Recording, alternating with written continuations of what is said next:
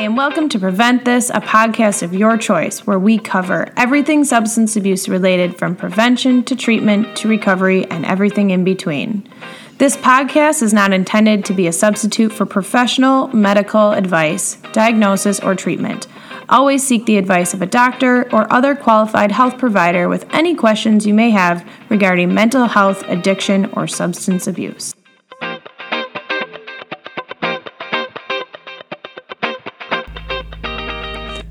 Well, thank you for joining us today on Prevent This, a podcast of your choice. And today we're going to be talking about marijuana and we're going to be covering substance use and mental health fact versus fiction. So, today our goal is to help clear up some common misconceptions about marijuana, especially when it comes to teen use. And so, as we see more legalization of marijuana throughout the United States, it's really easy for teens and families to mis- misinterpret this to mean that it's safe.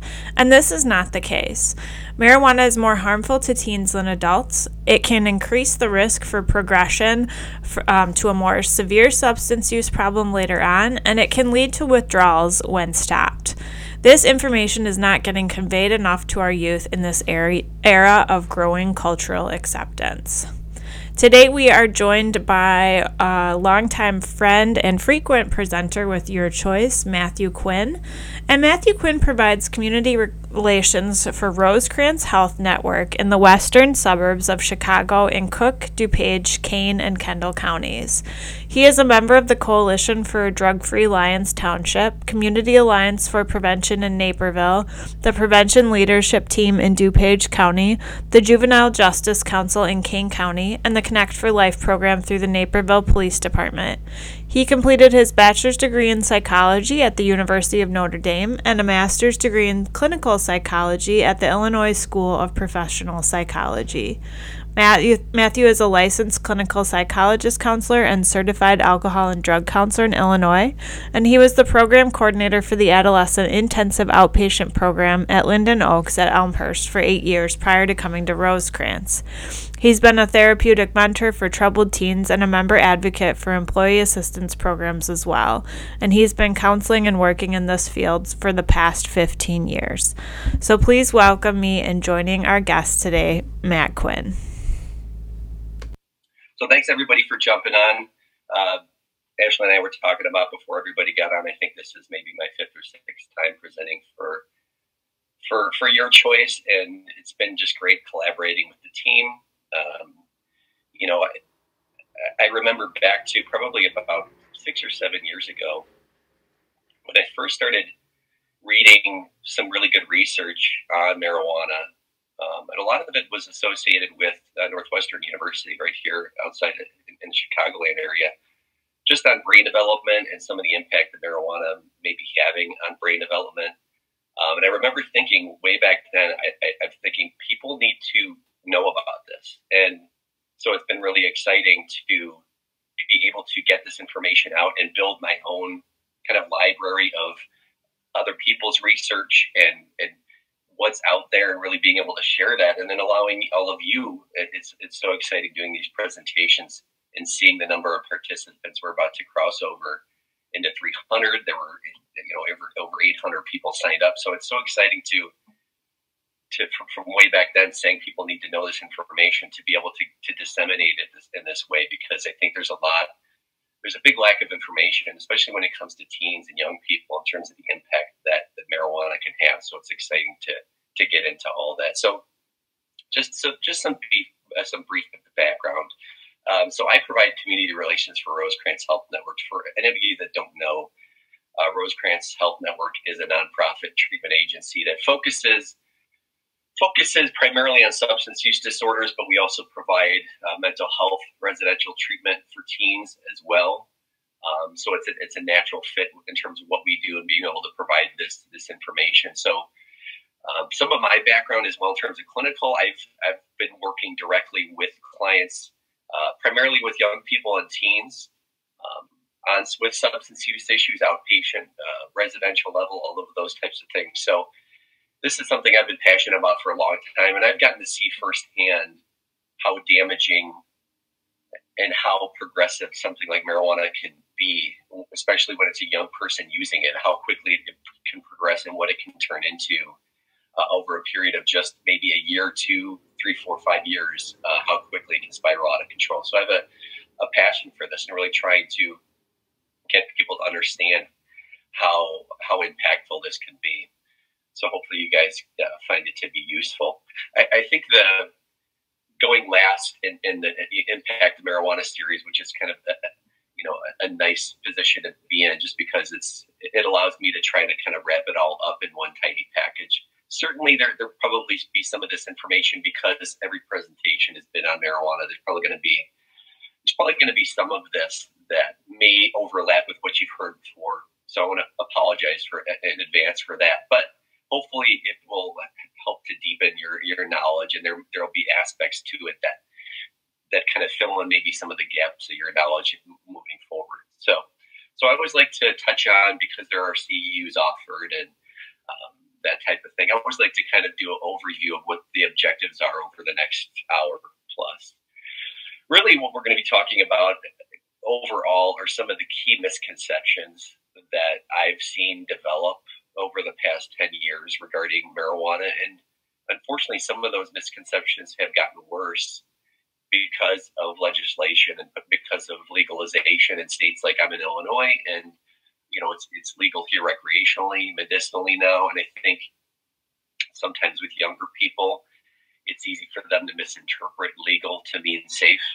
Um, and so I think moving forward, it's going to be really important that we back that legalization up with appropriate education for parents, for um, middle school students in particular. A lot of those, a lot of those kiddos haven't haven't tried this stuff and are a little bit maybe more open to good information about why it's really important that they not start dabbling in that stuff, particularly through their teenage years. Um, so we're gonna we're gonna get into some of that particularly with brain development, that's a big thing for me because I really feel like a lot of the harm that's done to teens with marijuana, not only marijuana like we're going to be talking about today, but with alcohol, with nicotine, probably the biggest the biggest harm that I see is with the brain and how that affects you know risk for a progression of the problem and mood disorders and anxiety disorders because of that disruption of that that natural brain development that happens until about age 25 we're going to talk about progression. I always like to talk about these two pillars of why it's so important that young people not use substances. One of them is the brain development, and then the other one is that risk for progression. There's plenty of research out there that the younger someone starts substance use, the higher their rate of progressing to a, a worse problem. And, it, and the two tie together, as you would imagine, in terms of brain development and, and risk for progression. And then we'll talk about a few miscellaneous misconceptions out there about withdrawal, and driving. Uh, we're going to talk about pregnancy, hopefully, if we have time as well. We'll just kind of play it by ear in terms of how we're doing with time. So, this is going to be kind of in a myth and fact format. So, I'm going to spend some time really getting in depth with these three myths that I, that I already mentioned in terms of marijuana not being harmful. Now, probably a lot of you, maybe most of you out there listening now, probably are aware of that that marijuana is harmful for teens. But there are plenty of young people, even parents out there, that don't understand how harmful it can be and, and really the why. This with all of these myths, I really want to arm people with a lot of information about the why behind it so that we're all not just telling young people or parents, oh, marijuana is bad for teens. Okay, but why? The more you can speak to that eloquently and research based, it, it's really going to help with being able to build a, a good argument for why parents should set boundaries around, around non-use with marijuana and other drugs, and and for young people maybe that are haven't started or are just starting, give them really good information about why they should maybe reconsider their choices. So we're going to go through each of these in turn and give you some information about about each of them that'll help to kind of really kind of dispute the the myth uh, regarding some of these uh, different uh, different components of this. Okay, so let's first start talk about the idea that marijuana is not harmful for teens. Now, I in putting this together, I intentionally put the idea of teens in in that statement. Now, I want to clarify something. That doesn't mean that marijuana is not harmful for adults. Okay, it is. but it's more harmful for teens when we look at brain development and, and risk for progression and those types of things. And given my work and given kind of the, the overall work of your choice, I really wanted to hone in on that because really that's where the evidence based, the research based is a, little bit more conclusive. There's still some conflicting research, but I always like to tell people in the 50 plus, you know, what I consider to be credible research articles I've read over the, fa- the past five plus years. What it, the, the overarching message I'm getting, because I have I have three young ones. You know, my daughter Ashley and I were talking about how my daughter's going to be in middle school next year, which is which is crazy. In my mind, it, it's important that as a parent that I set a boundary around non-use and that's not based on any moral objection to these things or it's really just based on the research i've read and compiling some of the research has been more kind of inconclusive or saying maybe it's not as bad but overall what i've read if i look at the whole if you look at the whole body of research i've read it's led me as a parent to really set a line of non-use. So take that for what it's worth. And, and i think when, when i go through all of these slides you'll understand why I think that is an important line to set with a, in therapy work and parenting, any of those types of things.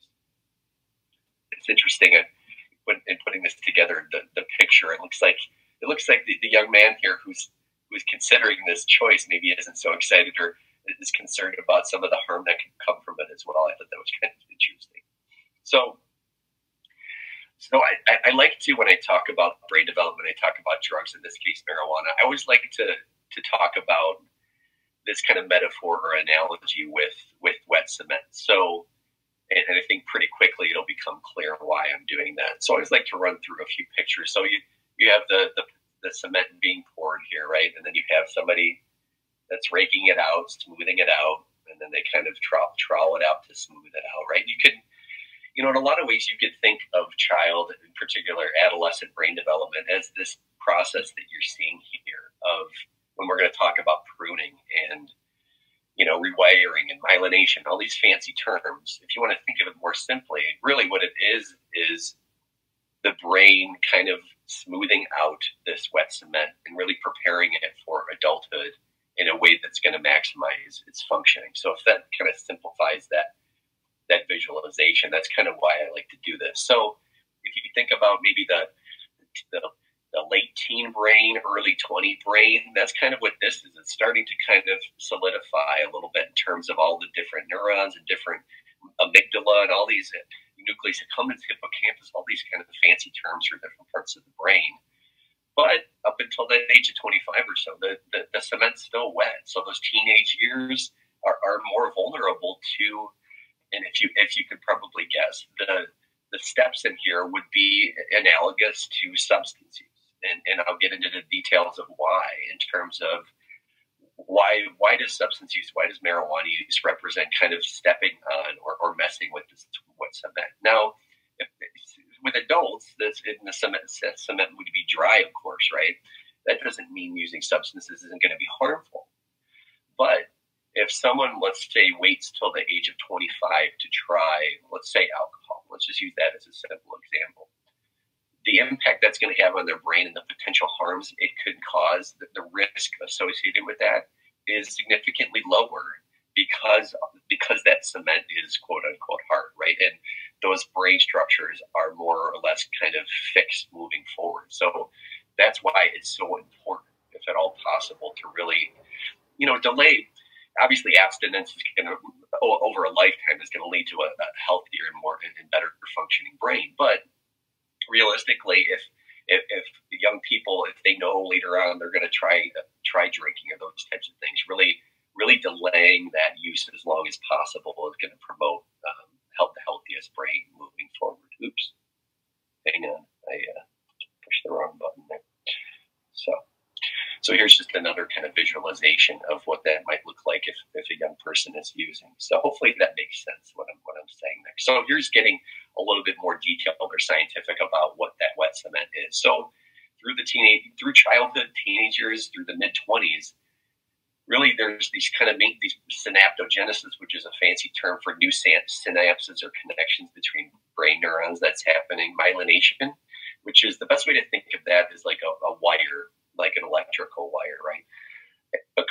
goes around that, speeding up that process, right? It's kind of like a fatty coating that forms through those years to help speed up that the transmission of those electrical signals in the brain. And then this other term, apoptosis, which is an important part of that brain development through the teenage years and early 20s, it's a pruning process where the brain kind of takes a look, for lack of a better term, at what skills are being utilized. You know, are they a musician mathematics? You know, what what skills are being utilized and really honed in on those those are going to be a focus. Whereas other, if you have somebody, that's why it's so hard to learn an instrument later on in life versus when you're young, because the young brain still has for that. And if you start, those those won't get pruned out. Versus if you don't learn an instrument, say during those teenage years, early 20s, then sometimes those neurons to learn those can start to get pruned out because the brain is saying, well, we don't use this. It's basically a way to specialize the brain and make it most efficient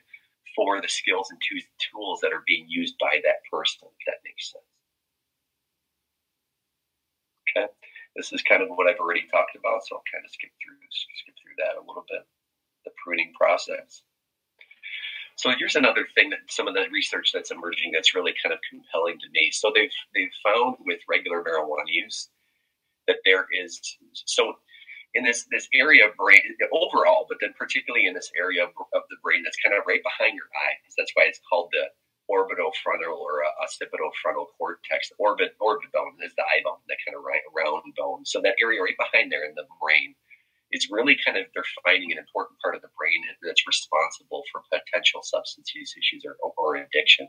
And in that part of the brain, they have found with increased marijuana use that the, the ratio, there's an important kind of balance in, in this ratio of gray matter to, to white matter. And don't ask me to get too far into the weeds in terms of like the, what those two different part, the gray matter versus white matter uh, does, but there's an important ratio there, right? And so when there's a, when there's too low of a, a, a, an amount of gray matter, can lead to issues with, like it says here, impulse control, decision making, learning, uh, higher scores on, on this measure called the marijuana problem survey, right? uh, lower lower neuron density. And there's some theory that there can be this connection between this decreased gray matter and the brain may be compensating because there's some evidence that people that kids that use marijuana that pruning process that I talked about earlier accelerates a little bit more because the brain's trying to make this decreased gray matter by saying, okay, well, well we got to make this we got to make this organ more efficient by pruning faster, and that in a lot of ways makes the issue worse over time because it makes for a lack of motivation and mood and, and anxiety issues that come along with that.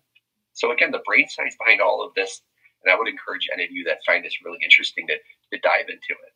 But be mindful of, you know, make sure that you're the research you're reading because there's there's going to be information presented on both sides of this, but you want to make sure it's it's credible, you know, coming from a, a research institution, a hospital, a university, and not something where there's an inherent interest with, with an industry that's looking to make some money.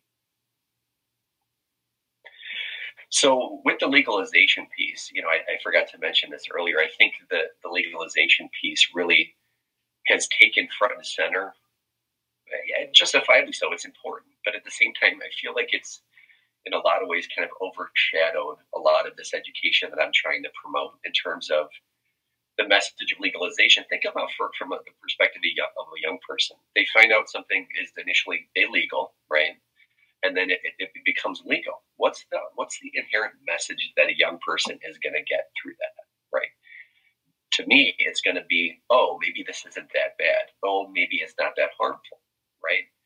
And so, if we don't want young people to have that misconception, it's going to be critical that we balance off that kind of that path that we're walking people down with legalization with all of this education to get them to realize, hang on, the legalization of marijuana does not mean it's safe for a young person in particular to be doing this. And here's the why behind that. Um, the, the second bullet point here is really interesting because this was part of that. I remember I mentioned five, six, seven years ago when I really first started uh, connecting the dots with all this and starting to read some of this research that was emerging. This is this was related to some of that. North, uh, there was a collaboration between Northwestern University and Harvard University, Massachusetts General Hospital, where they they studied the brains of young people that were using marijuana regularly versus those that didn't, and they were they were finding some evidence that some of these really key parts of the brain were misshapen, uh, less dense, smaller. Where there was some there there seemed to be some possible impact on the actual physical development some of, the, some of these key regions of the brain that are listed here that are responsible for really really important things like motivation and managing mood and anxiety, memory, uh, appetite, stress, muscle coordination, right? And so I think the thing that really struck me, and I think it'll always stand out to me and, and led me down this path to do this education was the parts of the brain they were talking about and the functions of those parts of the brain overlapped so neatly with what I had seen having worked with teens at that point for you know, five to 10 years now, upwards of 15 plus years, I, I, saw the same symptoms over and over again with teenagers that were using marijuana regularly lack of motivation, uh, mood, mood and anxiety issues that looked like depression, that looked like an anxiety disorder, right?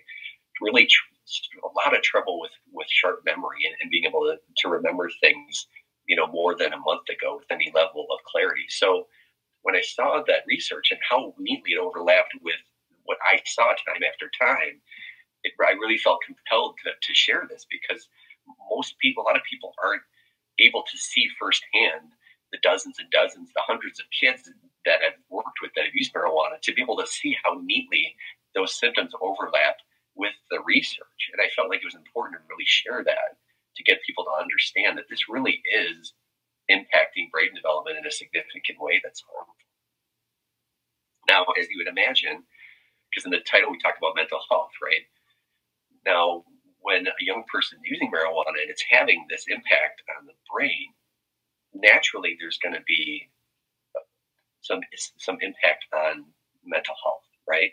If if it's making that amygdala smaller, and that amygdala is responsible for anxiety regulation, mood regulation, you're naturally going to have potentially a presentation that looks more depressed and more anxious. And that's what I've seen, which is really fascinating to me because what, what I've seen sometimes with parents and, and even with fellow professionals is if there's if there's not a really thorough understanding of the history of substance use with a young person, or there's not a really good understanding of brain development with these things, it can be really easy to misdiagnose a substance use disorder as a mood disorder like depression or an anxiety disorder like generalized anxiety disorder.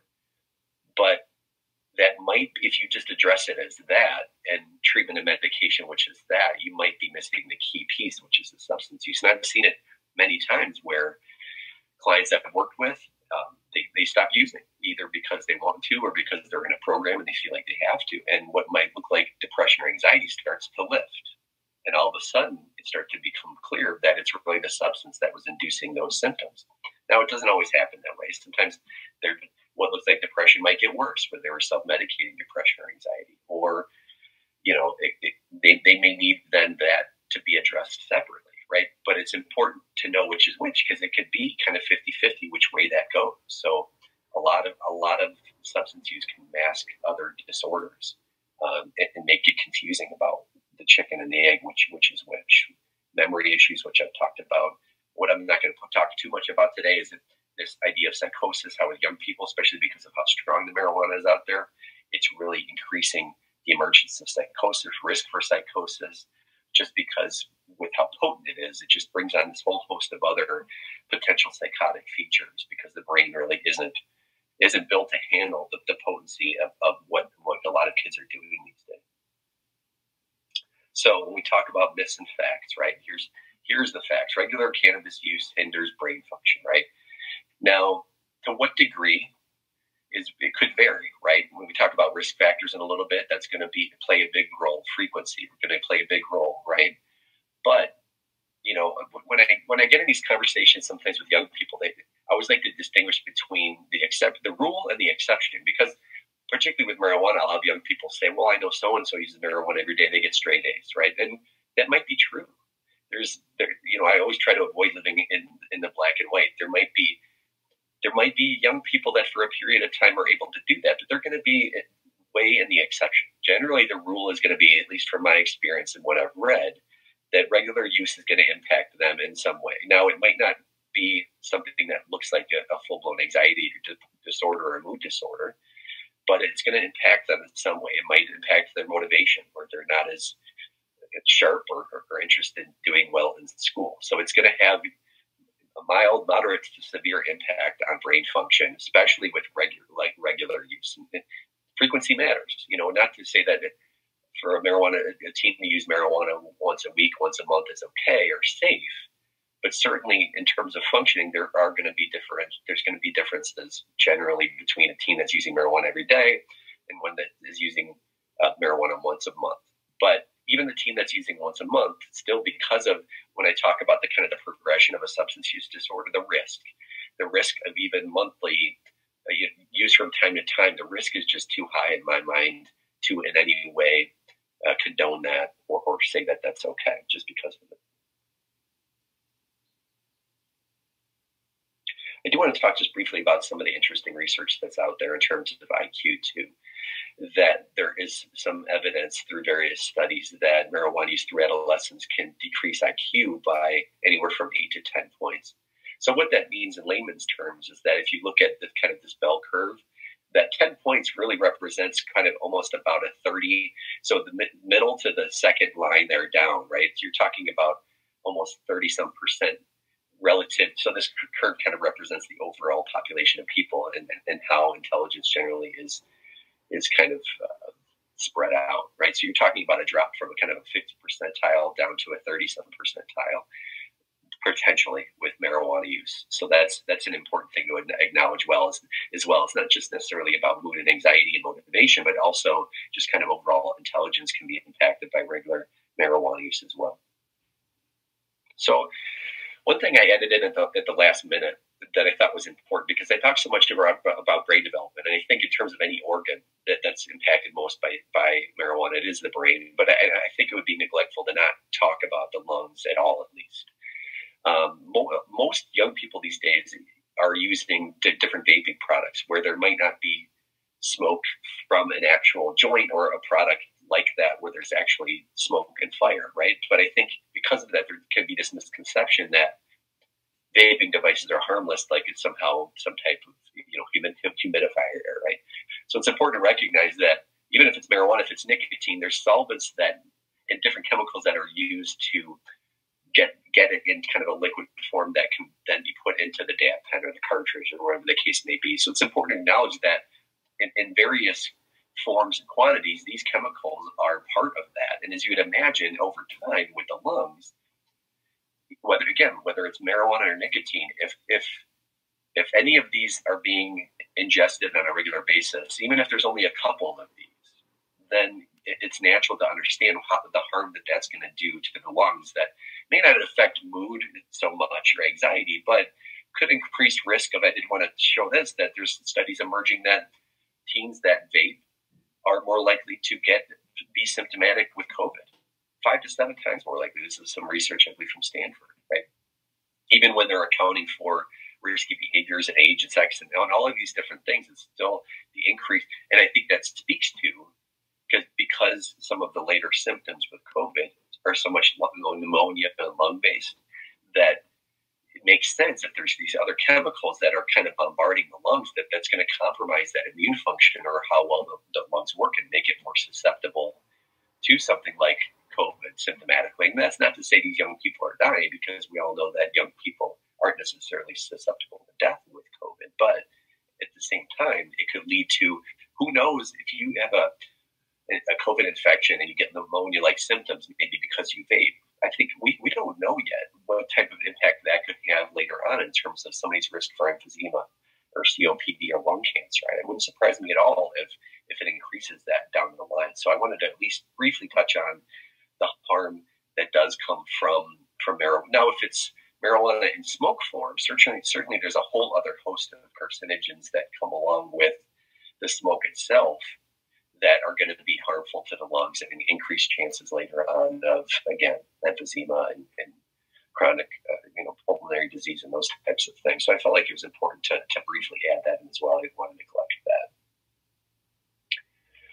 So overview before we get into myth number two the harm focused on the brain. Really, that's going to, I think, be because I think that's really what we should be focusing on in terms of, the impact that marijuana has. Really try to pull any of this information in, in situations that you can to be able to utilize and provide that information. So let's move on to myth number two that we hear sometimes is that marijuana doesn't lead to a worse substance use issue. So I want to kind of refute that a little bit based again on research and then also what I've seen with with young people that you know a few a few uh, young people I've worked with come to mind that maybe were 14 or 15 at the time and kind of looking at me as kind of the, the old old guy in terms of oh man you just don't get it. It's just marijuana. It's going to be legal someday. And at the time this was five six seven years ago. They turned out to be right about that. But lo and behold three four five years later some of these young people died of heroin overdoses. So they I think it could be, especially with legalization, it could be easy to fall into this misconception or trap that, that marijuana doesn't lead to a progression. Now, I think when we talk about that, I always like to talk about the term gateway versus risk factors, because if, especially if you talk to a young person who's using marijuana or thinking about it, if you use the term gateway, you'll get a lot of eye rolls. So I try to talk, avoid the, the term gateway because to say marijuana is a gateway drug is to me a little bit potentially misleading because to, in my mind, no drug is or is not a gateway drug. It really depends. It's so much more individualized or based on risk factors, right? So I, I like that term better. And let's just run run through these a, a little bit, and then we'll talk about the idea of marijuana and, and the, kind of how it weaves together with these different risk factors. So we talk about family history, right? That, that's a big, and we'll talk about how big, how big that is. Age of first use.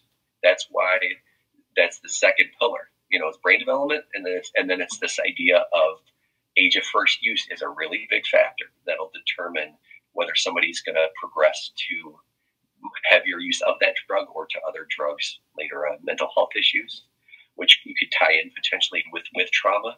Uh, and the underlying mental health issues, mood disorders, anxiety disorders, PTSD, trauma, those. So really, if you want to lump together trauma and mental health, it's the big three: genetics, age of first use, and mental health issues. If you want to really kind of consolidate it, are there other factors?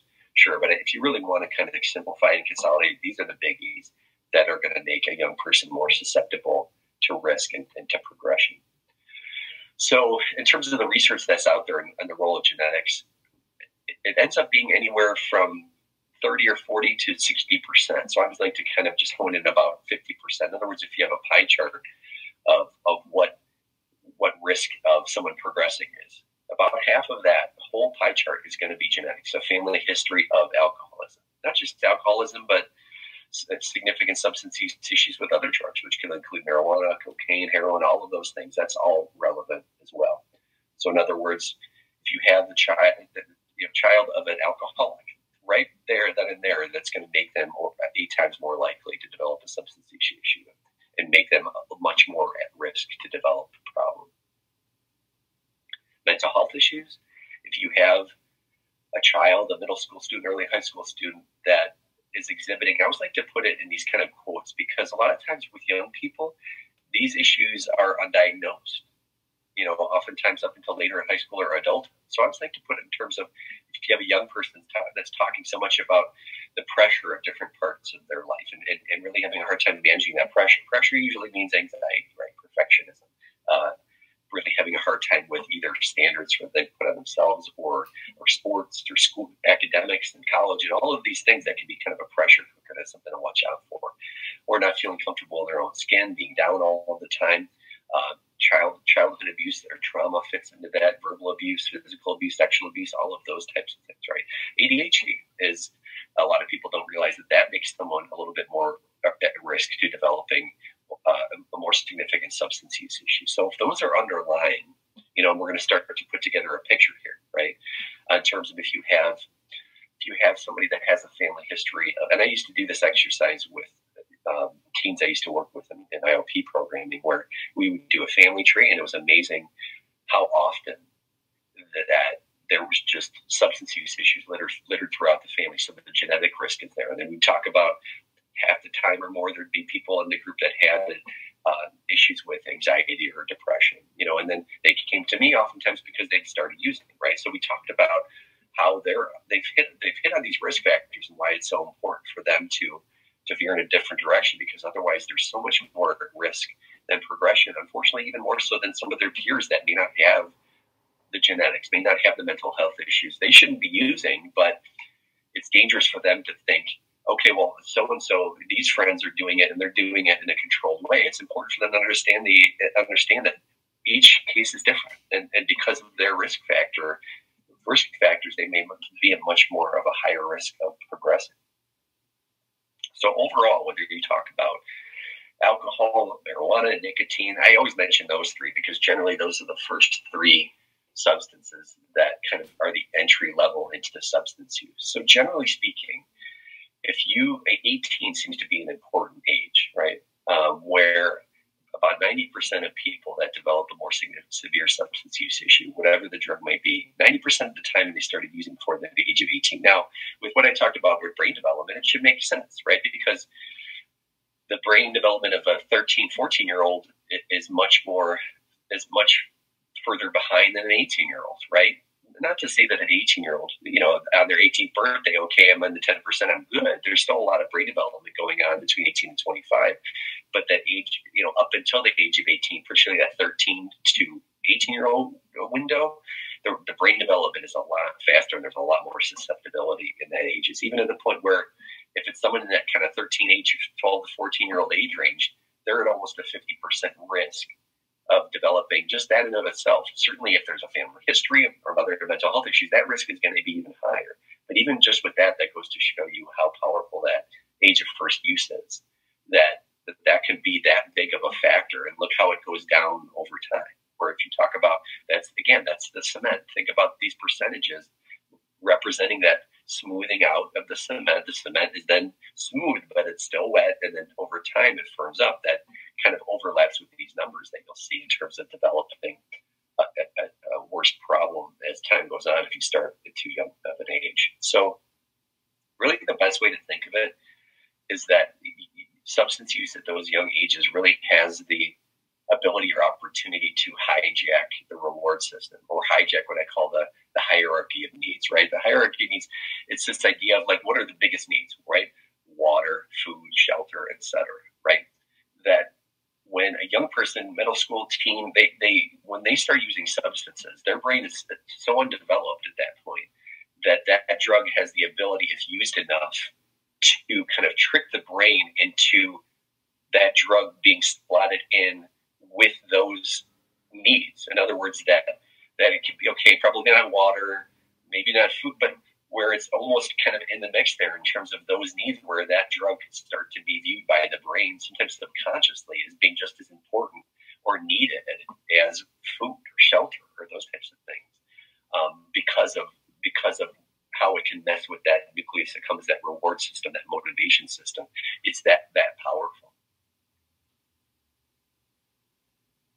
So again, we talk about myths versus fact regular use of cannabis and use or marijuana use can increase risk for progression, right?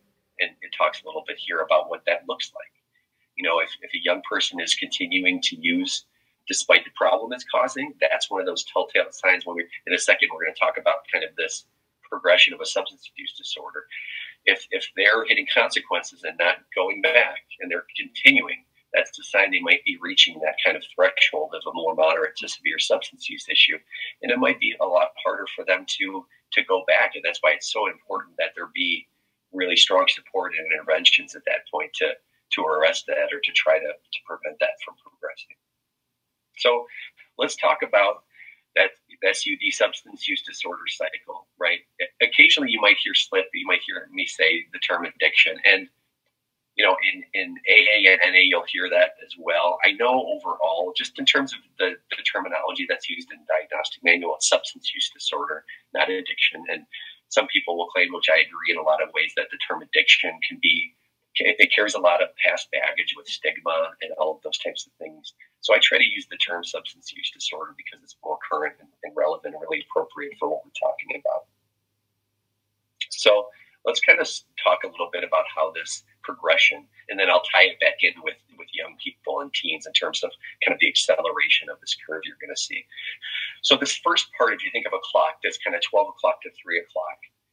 Um, this could be kind of the normal use range. Now, I talked about with teens and marijuana, there shouldn't be anything, or any drug really, there shouldn't be considered any normal use because of the potential for risk and progression and brain development, all those types of things. But let, us use the example of an adult that has a glass of wine with dinner from time to time, right? That would be considered in this kind of zero to this 12 to 3 o'clock range, right? It's not abusive, no consequences. It's there's control, all of those types of things we consider kind of social alcohol users, right? Now, can young people fit in this? Sure, they can, but the problem is because of these other risk factors that we've talked about, there's more of a tendency to move it along here to have it move quicker into some of this more what we call mild or moderate disorder. Really, the best way to think of a mild disorder, even a moderate disorder, is consequences. And certainly there are there there's room for that doesn't mean anybody that's a teen or an adult that's experienced consequences from their use, whatever that might be. That could be a hangover, a, a DUI, getting in trouble, in whatever capacity, right? Conflict in relationships. That's not to say that that, that person can't learn from that and go back. That's why it talks about here this idea of a backup, right? Where they could go back to normal use and say, okay, it's like touch, touching the hot stove, right? and learning from that, being able to back off from that and, and stay within kind of the, the normal range, that 12 to 3 o'clock range. Okay. Now, with young people, once they start hitting consequences from their use, right? They get, let's the one that we hear about all the time, they come to school with alcohol or with, with a vape or whatever the case may be.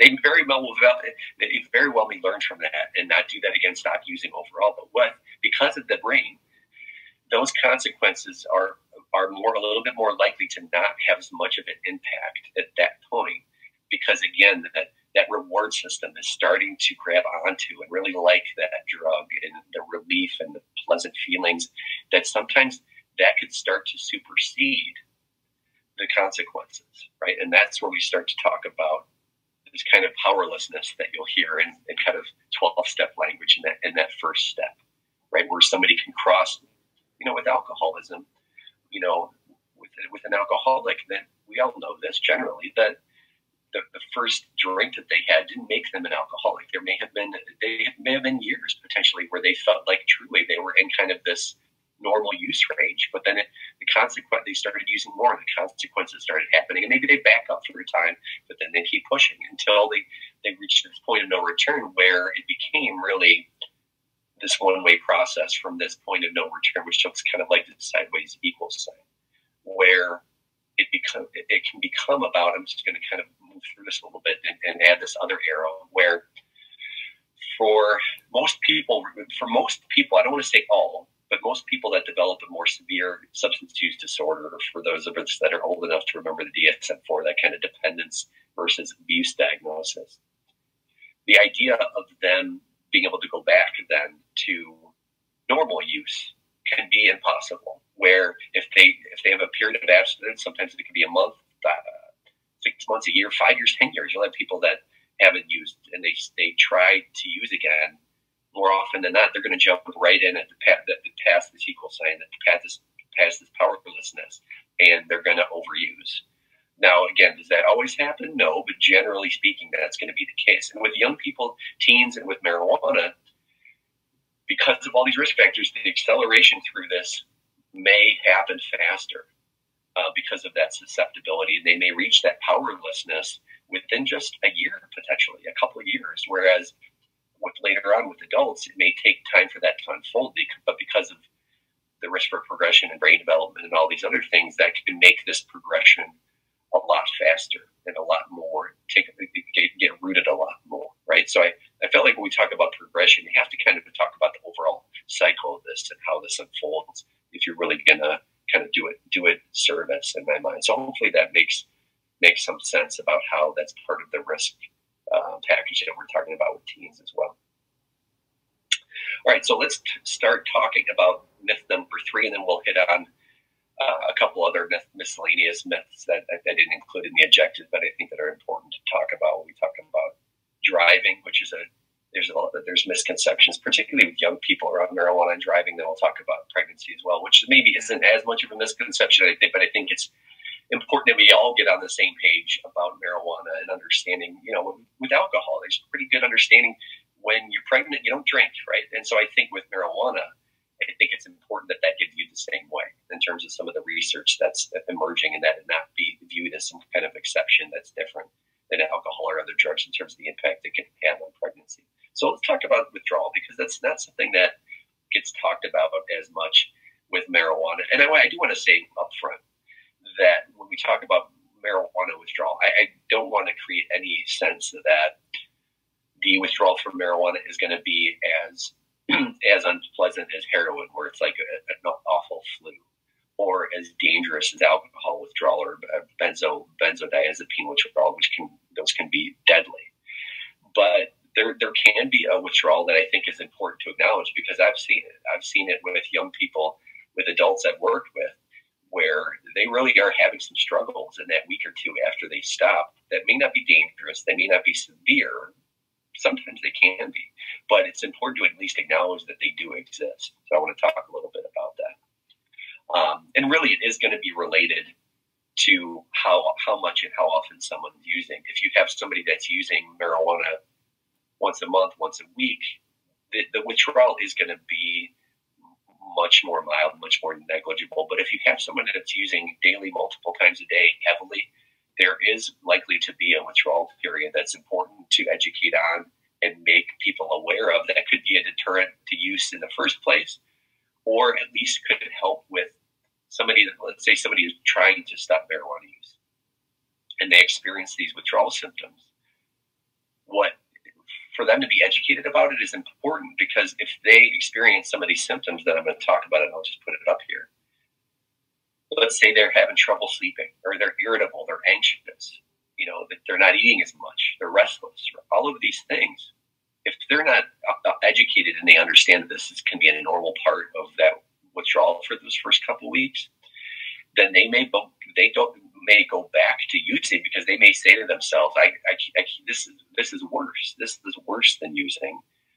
Versus if they don't know about it, then they can say, "Okay, I just have to get through this." you know, just like withdrawal from any drug, there's a period of getting through it. You know, detox can help with that, but there's there's going to be some element of kind of getting through that withdrawal period, and because the the brain and the body is used to having it, so it's going to go through some adverse consequences. So it's I think it's important to provide this education, even for parents if they if the parents have a teen that's been using marijuana regularly and they're stopping, it's it's helpful for the parents to notice that they don't misinterpret some of this stuff is to mean that oh no, they're you know if they're anxious or irritable, oh no, they have an anxiety disorder. Maybe not, maybe, but it could be just that they need to get through the withdrawal period, and then you can you. In other words, to evaluate for a mood disorder or anxiety disorder three days a week after somebody stops is not going to be the best time to get that evaluation done. It really should come maybe a month later, you know,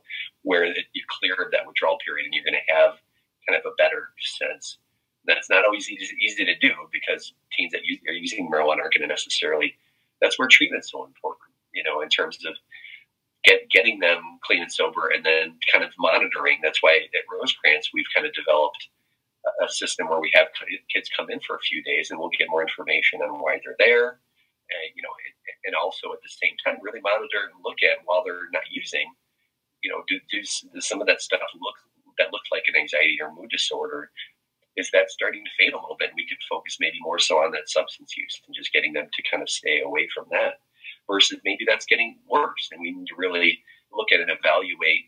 Okay, how are we going to treat this potential underlying depression or anxiety? That's why we've kind of made that shift, to that ongoing assessment process, and you know, as we call kind of our early early assessment unit that we have at our at our facility that we've developed out out in Rockford.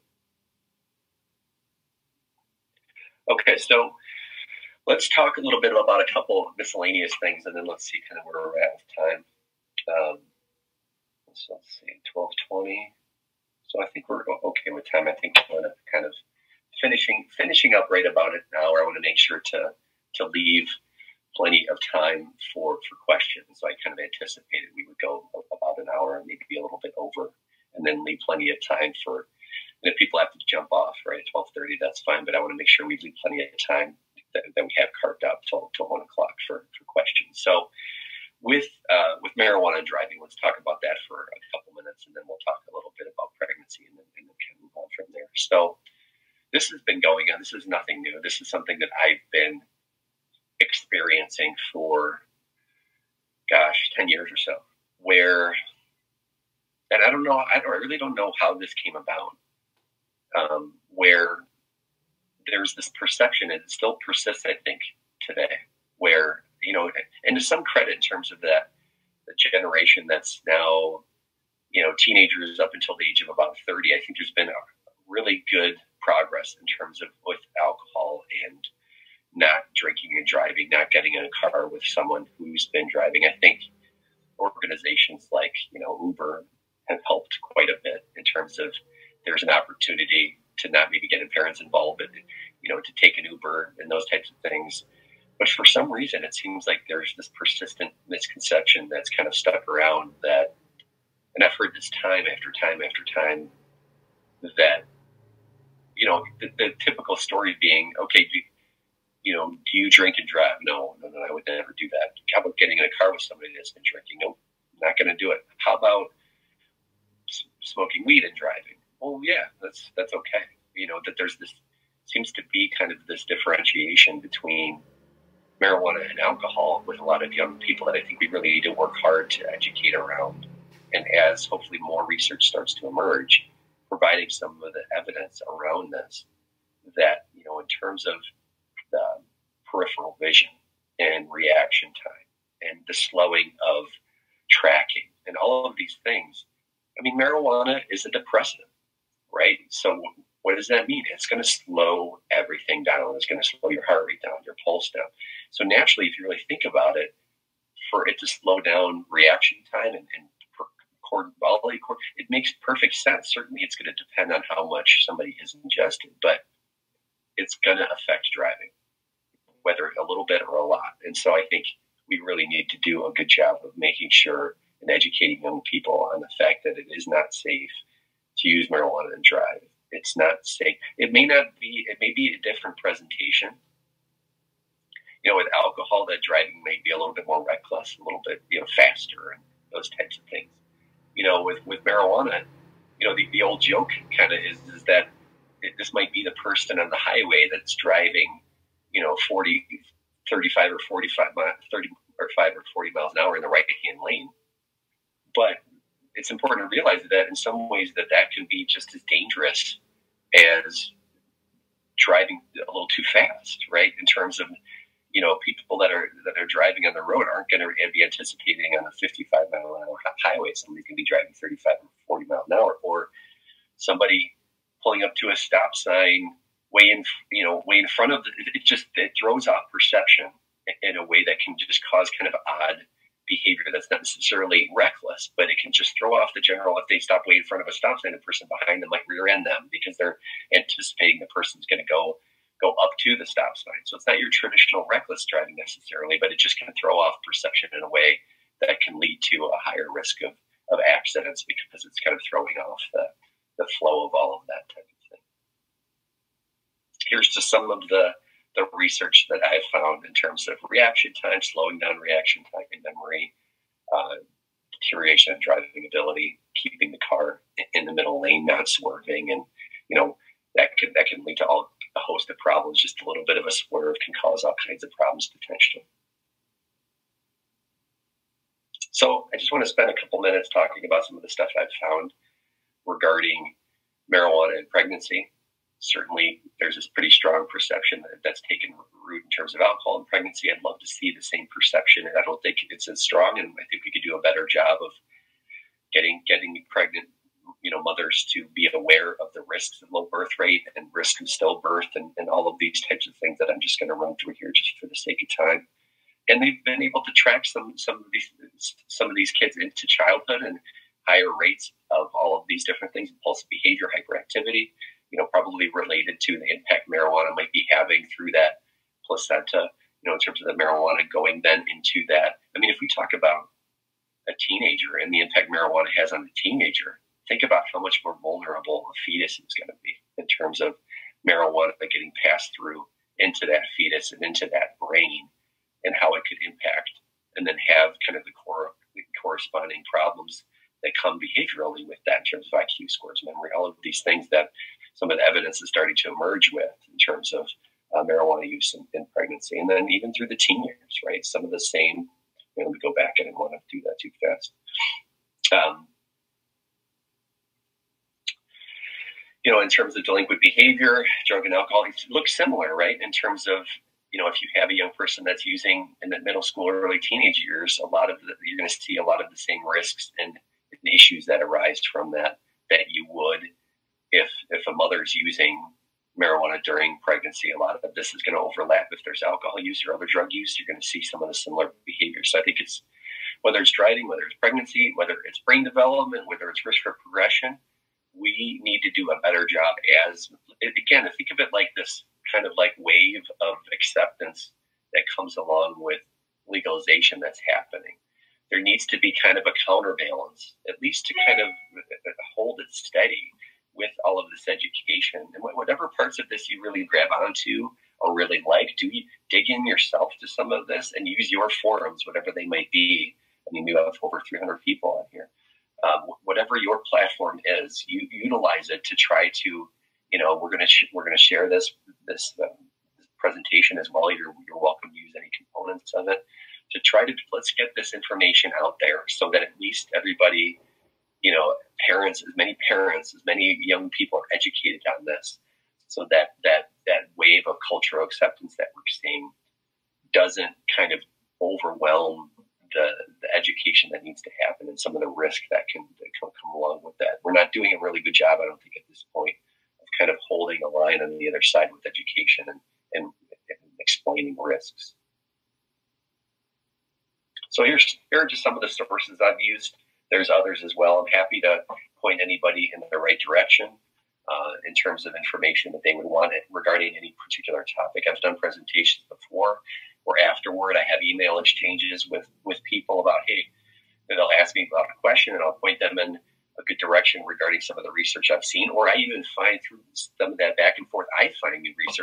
then I incorporate into these presentations. So that back and forth collaboration can be an important part of that process that that moves all of us forward and really kind of sharpens what information we feel like is important to present. So just briefly, I want to mention Rosecrance since I represent Rosecrance through all of this what I would encourage you to do if you have just a couple minutes is go to the website. We have a great website, very user friendly, uh, rosecrance.org.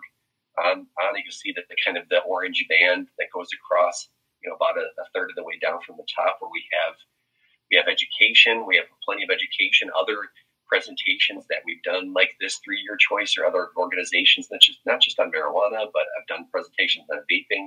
We have people that have done presentations on anxiety and depression and uh, preventing suicide and grief and loss. All these great presentations we've done. Some of we've recorded, some of them we still have upcoming. So please check that out. It has all the information on all of our programs. We're over 50 locations all throughout Northern Illinois and Wisconsin and Iowa and down in Central Illinois, residential services for teens and, and adults. Uh, but then we have outpatient services. A lot of them right now are still virtual because of COVID. Hopefully, more sooner than later, we'll be able to move back in person when we have, you know, intensive outpatient uh, programs, partial hospital programs, early intervention classes for teens. And I always like to mention we do all of our assessments are free. All of our assessments are confidential, so we can do those. Right now, we're still doing those primarily over the phone, just for convenience and, COVID. So it's it's free, it's confidential, it's over the phone. So we're really trying to eliminate as many barriers to get people assessed, you know, to get teens assessed, adults assessed, particularly where there's that substance use issue, or with teens with mental health. Like I said, we have residential mental health treatment out at our facility in, in Rockford as well. So I just wanted to, to mention that. Um, you know, come, we'll come to the questions in a second, but you can, you, here's my email, just mquinn at rosecrance.org. Our, our intake line in terms of setting up assessment and admission, any of that kind of stuff, please feel free to reach out uh, to us or to me with any questions you might have, or if you need to get somebody, I'm happy to jump in and try to help get somebody uh, assisted with with entering into our services. So I'm going to just briefly mention that as we're kind of wrapping up the the presentation part of all this and moving into the the Q and A, I want to do at least acknowledge acknowledge some of that my, my role with Rosecrance. So thank you so much, Ashley. She she's jumping right on. She knows the timing of how, how all this works. So let's let's jump let's jump into. I know we have plenty of time, right? We have about a half hour or so, maybe twenty five minutes.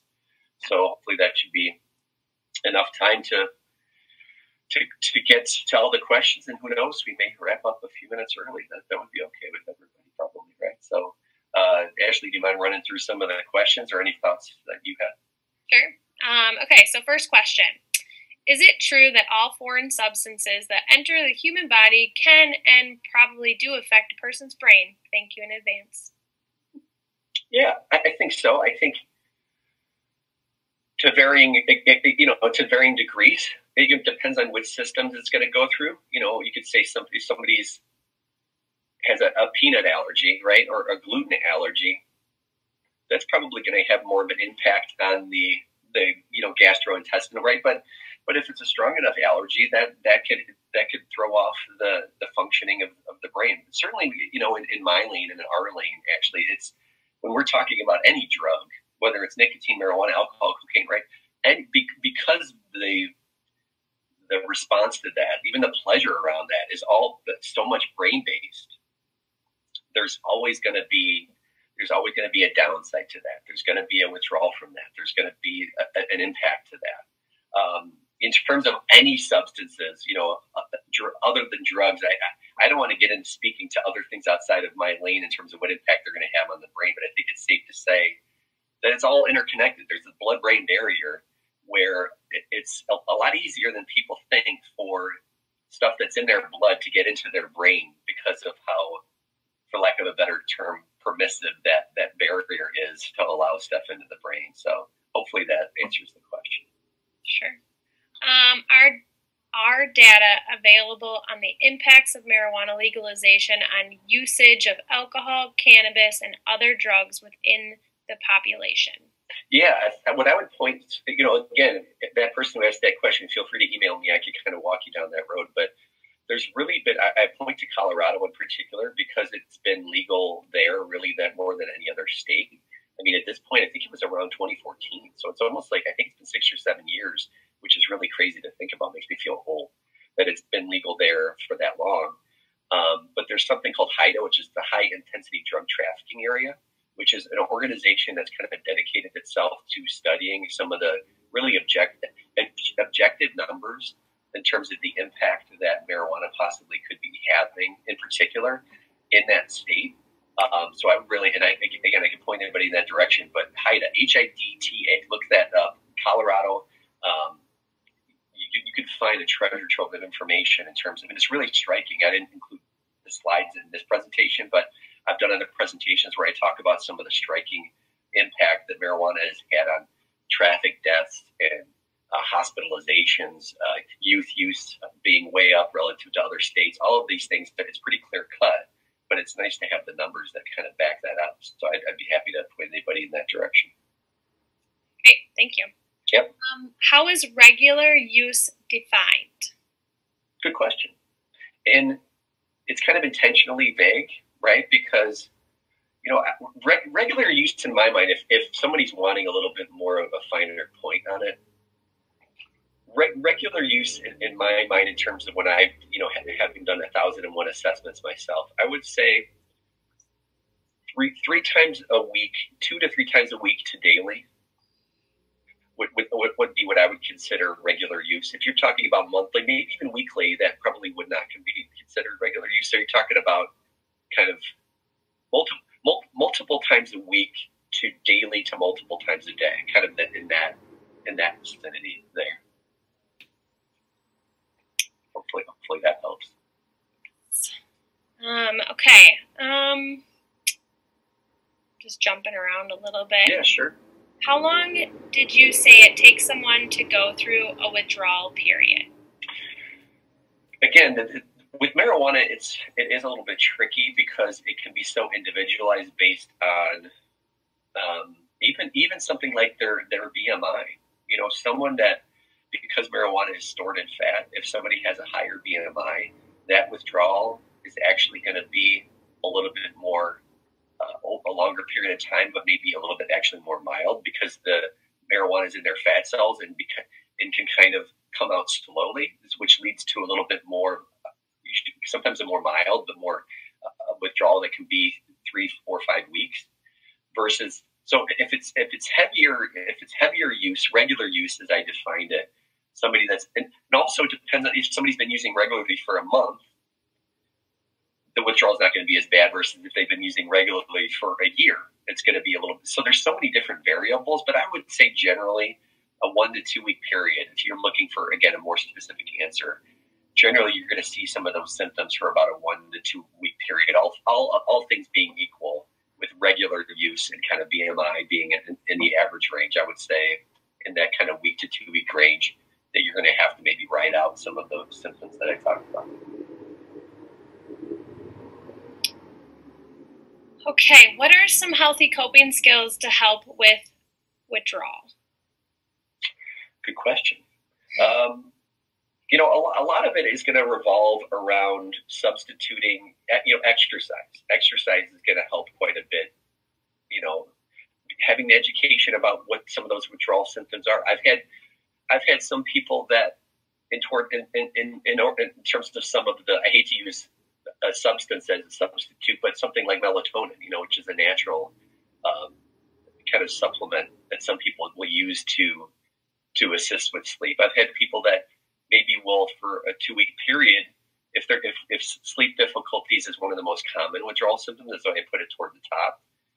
That if they're having trouble with sleeping, maybe taking something like melatonin for maybe a couple weeks, which is which is non-invasive, which is really kind of a natural supplement, to kind of help with maybe getting them to fall asleep. And then maybe after a couple weeks and the withdrawals better, maybe they can kind of wean off the melatonin. So sometimes it could be supplements, you know, a lot of times it's just kind of talking through it or it's, it's education. It's all, uh, let, let, me think about that more as we're working through Q and A and I'll try to come up with some other kind of healthy, healthy coping skills that are going to manage. I mean, if it's, if it's irritability and anxiety, it could be working through because some, of those irritability, some of that anxiety might be related to other, you know, genuine anxiety that they have, you know, it's genuine worries that they have about the world or expectation, unrealistic expectations that they have that might be part of their kind of anxiety profile that starting to work on some of those specific anxieties or thought processes that they might have that might be feeding the anxiety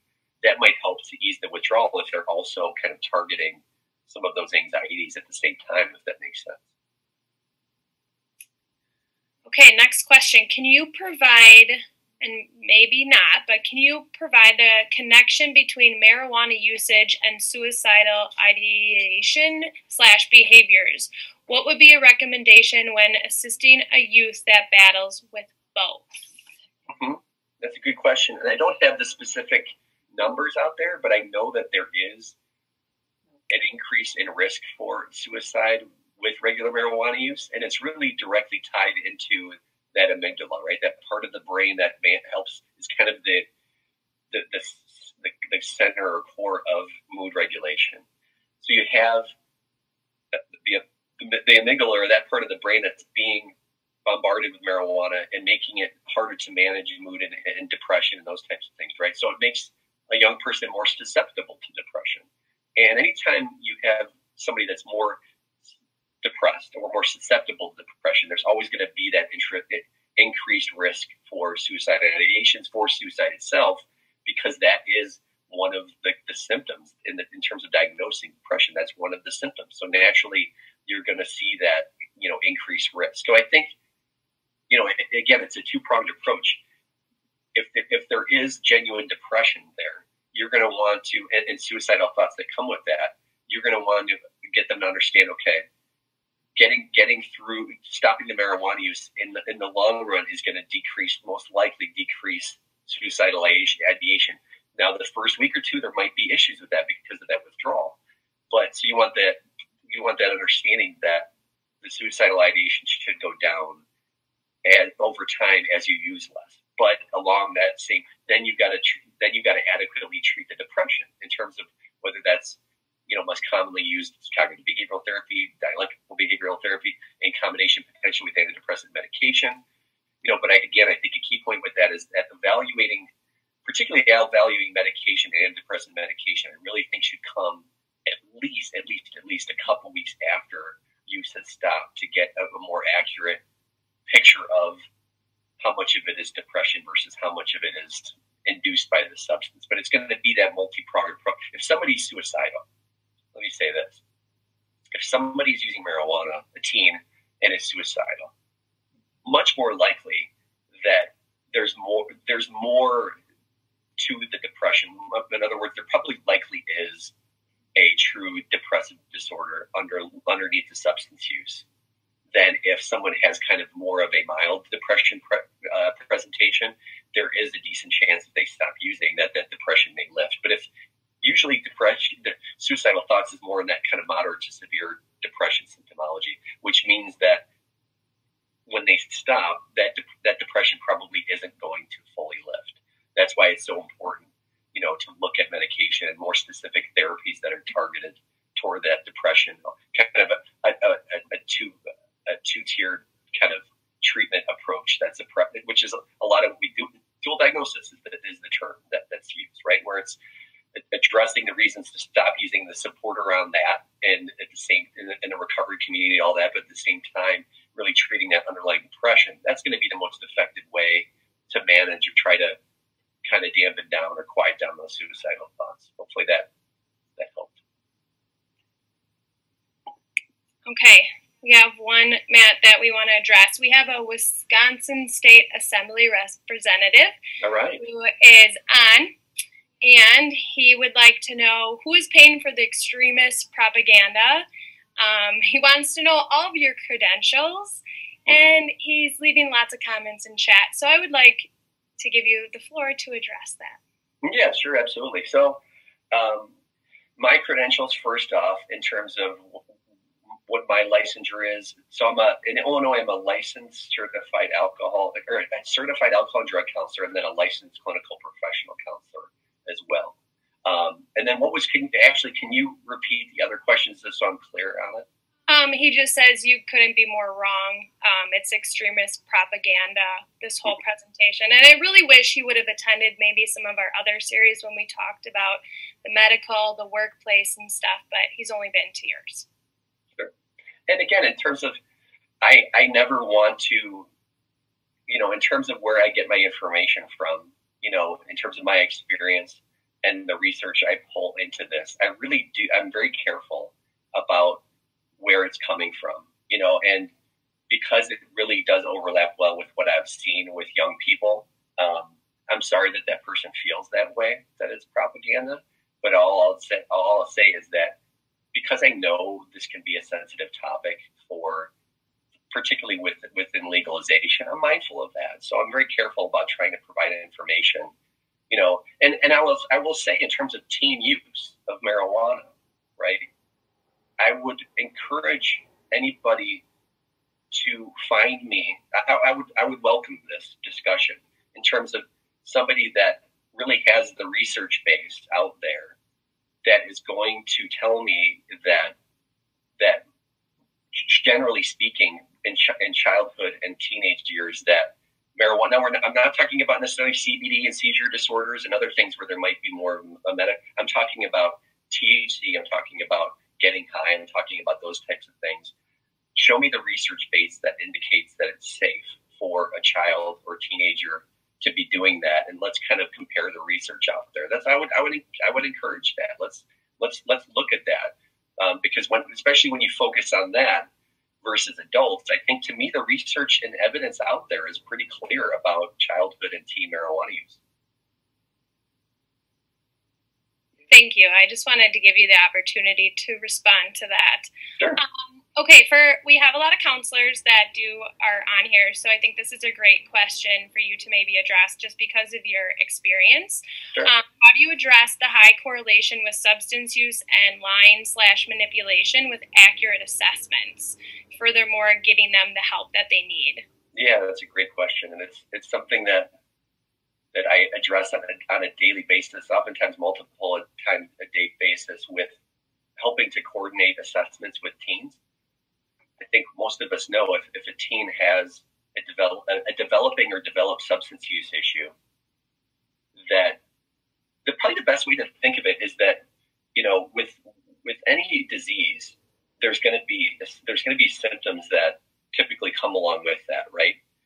Now, the, the interesting thing about the more moderate or severe substance use disorder in particular is that dishonesty, kind of denial, minimization, that is actually more often part of that symptomology that comes along with that, just along just just with tolerance and withdrawal and those other things. But because it's a behavior, it could be hard, given our how our society works, and like you take a pill to take care of this symptom, right? It could be hard to understand that the behavior of dishonesty, manipulation, minimization, that that, that actually is a symptom of this disease that needs to be understood and prepared for. In other words, with our assessments, we're always trying to coordinate okay, how do we get information from the parents?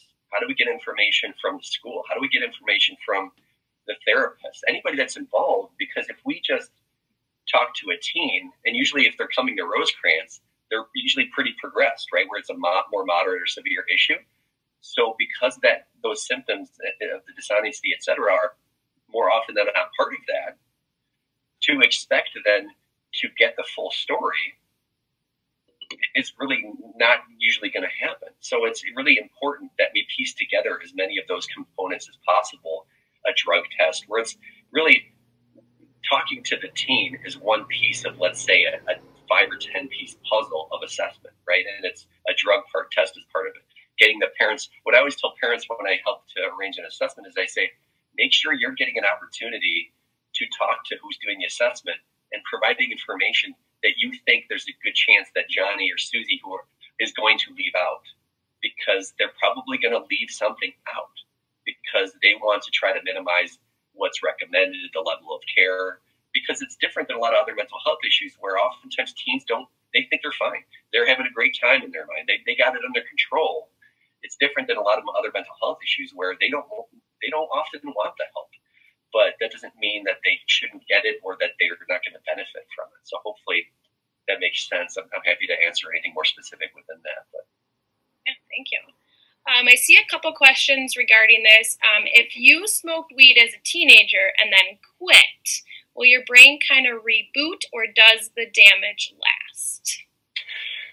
That's a, I get that question a lot, and I think it's it's hard to really pinpoint it. What, what, I would say, from what I've seen, and this is more so based anecdotally, I would say than in the research I've read, because I haven't found a lot of really strong research on this, but I would say anecdotally, that there is, you know, to encourage people to be a little more optimistic that there there is a lot of bounce back. And what I've noticed that the bounce back tends to relate more so to how early you stop. In other words, if you if you're that's why I love doing work with middle school age and early high school age kids and their families because if you have a 13, 14, 15 year old that maybe is starting down this road and then they stop and they don't use again, the bounce back is going to be closer to 100%. It's going to be tremendous, right? Because the brain at that age really is very flexible and plastic, right? Now, if you have somebody that's using up until early 20s, you know, late teens, 20s, where that brain's a little bit more formulated, you're not going to get as much bounce back, right? That's intuitive. But I've just seen that play out many times. But I will say that there there's a lot more bounce back that I've noticed with teens and young adults that stop versus clients I've worked with that are in their 30s, 40s, 50s, there's still bounce back, but I, I see a little bit more, which makes sense. The brain's still developing, in which case there's a little bit more room, wiggle room, and an ability to kind of bounce back a little bit more if, if that growth is still happening. So I know that's kind of a, a vague anecdotal answer, but I, I haven't found specific research around that. Yeah, and I've heard that too with one of our um, child psychologists in the area too. He says the same thing. You know, the sooner they stop, the less, the more likely they'll bounce back than if they continue to use. So, um, a couple questions surrounding um, this too, and we've gotten this at all of our um, presentations. Is like, what can we tell kids? You know, is there a movie you recommend or a website because obviously they can find answers that are contradicting what we tell them as parents. So, do you have any good resources that you like to share when you work with kids? That's a great question. You know, they're really, unfortunately, there's not a lot. And, and usually I, I, I, realize when I say great question, that's code for like a, a stumper a little bit, you know, because I feel like there's not, unfortunately, I think there's way more media out there that's going to be kind of more, um, unfortunately, promoting the mildness of marijuana use versus um, there's there's there's kind of a, a documentary. Oh, what is it? Um, Boys of Dogtown. I'll have to, I'll have to send it to you, Ashley.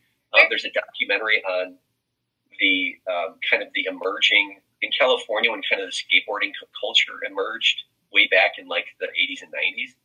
Um, when, when kids were kind of swim uh, uh, skateboarding in in people's pools that were empty when they were when they weren't home. There was this whole kind of subculture around marijuana that evolved with that. And there's a great doc. I think it's called The Boys of Dogtown. I want to say um, where it's it's really kind of these kids telling their personal story about their kind of journey that really started with marijuana use and kind of evolved into a larger problem. And then they kind of look back on it and talk about how they recognized it. And I think it's it's particularly relevant because these kids are cool. You know, skate. The, think about like these kids that were behind the emergence of skateboarding culture in, in the 80s and the 90s in California. You know, young people generally, even today, I think are going to look at these young people and say, oh, they're cool. And anytime, anytime a young person thinks someone's cool, they're more likely to listen to the message behind that. Um, if that's not the name, I'll get it to you Ashley, but that's the name that jumps to mind um, in terms of this kind of documentary that I'm talking about. Um, Katie looked it up, and it's Lords of Dogtown. Yes, that's it. Yes, so you were close. You were yeah. close. Um, could pandemic and quarantining of normal social kids be a childhood trauma? So it's a little bit off topic, but I know we covered this in another one. Can I say that one more time? Um, could pandemic and quarantining of normal social kids be a childhood trauma? Trauma is trauma is so individualized. I think I think for some kids you could categorize this as being traumatic. What I've seen more so is kind of the more common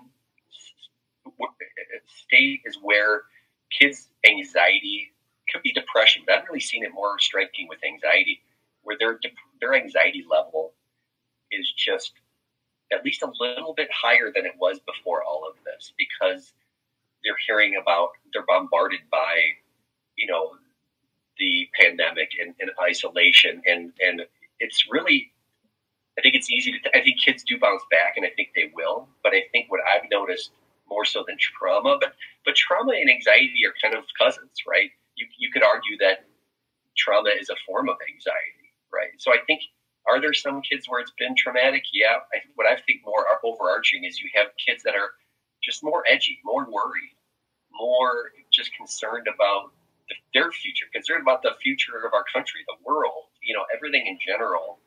That's really the thing that I've seen more pervasive overall. Certainly, there's some kids that are more depressed, particularly kids that are inherently more social and have been just cut off from getting that kind of that life force and that life, um, you know, of being around other kids and how it just kind of fuels them that connection. Certainly, depression can come along with that as well. Definitely, and the two can can coexist at the same time. So that's what I've seen more so. I would I would categorize it more so as increasing anxiety level, generally more so than than trauma. But again, that's not to say that there aren't young people out there that have been traumatized by this to some degree. Yeah we have a lot of questions. So if we don't get to all of them today, sure. if you don't mind, I'll copy and paste them in. When you have time, you can answer them. I'm trying to jump around so that I'm not um, skipping over too many. Um, Wendy did share some sites too that she likes to use, like Get Smart About Drugs.gov or ThinkTwice.gov. So I know Johnny's Ambassadors has a lot of great information. Yeah, I've done a presentation for them. They're great. Yeah, that, I yeah. would encourage you. I would. I, sh- I should know that. I just did a presentation for them. So they're their website, especially especially when it comes to marijuana. Johnny's Ambassadors, uh, Laura does great work over there, and check out their website. I remember when I was kind of preparing for doing a presentation with them. This is a couple months ago. It was really kind of overwhelming to look at the speak. They they have just like your choice. They have a whole library of speakers that they've brought in. I would encourage people to listen to those to, as well to get that information, but also just an incredible amount of research on um, on marijuana. And uh, shame on me for not thinking about that as a resource. I just did the presentation for them, and, I, and it's going right over my head. I will um, include those in my thank you email as well, so um, people can have easy access to them. Okay, so we have four minutes. So let's see here. Um, Pick the good ones. I know. Well, we did have one um, that is from Colorado, and the person just said, having lived the dream here in Colorado for the last five years with my 20 year old son, I will say that everything here has resonated with me depression, car accidents, gateway use, reaching a point of not turning back despite the consequences, school learning issues, etc. Thank you for this. Thank goodness my son just hit one year clean and sober, so congratulations. Um, so somebody who is living in the states where it's legal is just validating exactly you know they are seeing what is going on so right and, then, and hopefully that will help with any perception of propaganda this is not that is not really what this is meant to be about right yes and you can't see in the comments um, but people are thanking you for your response to that. Um, okay, I want, to be diplomatic about it. It's it's not something to get defensive about. Everybody has a perspective that that that you know we need to empathize with and, and listen and, and kind of hear everybody out, right? Right, and we at Your Choice agree too. There's two sides of it. It's not just clear cut yes or no. And so I think it's just great for everybody to hear both sides and make their own informed decisions. So I really, really appreciate that. Okay, let's do one more, and then if we don't get to your question, um, I will um, copy these, send them to Matt, and then I'll just email them to you. Um, Sounds good individually. So, um, Matt, you're in a legal state. So, not all of us are there yet. Um, but as an employer, I know we can restrict the use of marijuana for employment, whether it's legal or not. However, in states where it is legal, when you drug test, how can you tell if they've only used while at work? That's hard. This is where I need my colleague Mary Egan on here. She does like a marijuana in the workplace. You know Mary, Ashley. Yeah. She does a great marijuana in the workplace. I wish I could. I wish I could pull her in right now to answer that question because this is certainly in her lane. But it is, I mean, it is very difficult because of the fact that marijuana is not like alcohol, right? Where you can, there's no breathalyzer yet, at least, you know, hopefully someday there will be one that's, that works properly, right? But somebody can have marijuana in their system for days, weeks, even months potentially, right? So it could be, it could be very, very difficult to tell. I mean, I guess all you can really do is look at some of the, the, the, more common signs and symptoms that you'll see. Like, for instance, if somebody is under the influence of marijuana, there is more likely. Uh, what, what I always say with, with substance use is the eyes tell the story in, in a lot of situations, right? You can't necessarily get a level of a drug from somebody's eyes. But if somebody's really under the influence of, and, and, and it's different for different drugs, but with marijuana, that's one of the best things I think you could look at is what, what, what do their eyes look like? But the problem with that is that that's not necessarily going to be evidence. You were looking for evidence, right? That, that that person was under the influence. It's tricky because they may test positive, but they'll say, "No, that was in my free time when I was not at work," and then they could they could build, they can have research back that up, right? Accurate research that backs that, that them up that says, "Yes, this is absolutely possible." That they tested positive and they did it on their own time and work under the influence of work. So all you can really do is look for some of those signs and symptoms in terms of maybe coordination. Uh, if, if it's something where they're moving around a lot, there there might be accidents, that, you know, but there's there's really nothing out there definitive that that at least I'm aware of that can prove that if somebody tests positive that that was the case while they were at work versus on their own time. I just don't think there's a a perfect answer for that. Yeah, and I think as as it becomes more and more legalized, that there will be more tests that are more definitive on mm-hmm. when the use was. So yes. Yeah. Well, thank you for joining us on Prevent This today. If you would like to watch this presentation as a webinar style presentation, we do have it recorded and available to you. You can access it on our website at www.yourchoiceprevention.org. Otherwise, thank you so much for watching and have a great day.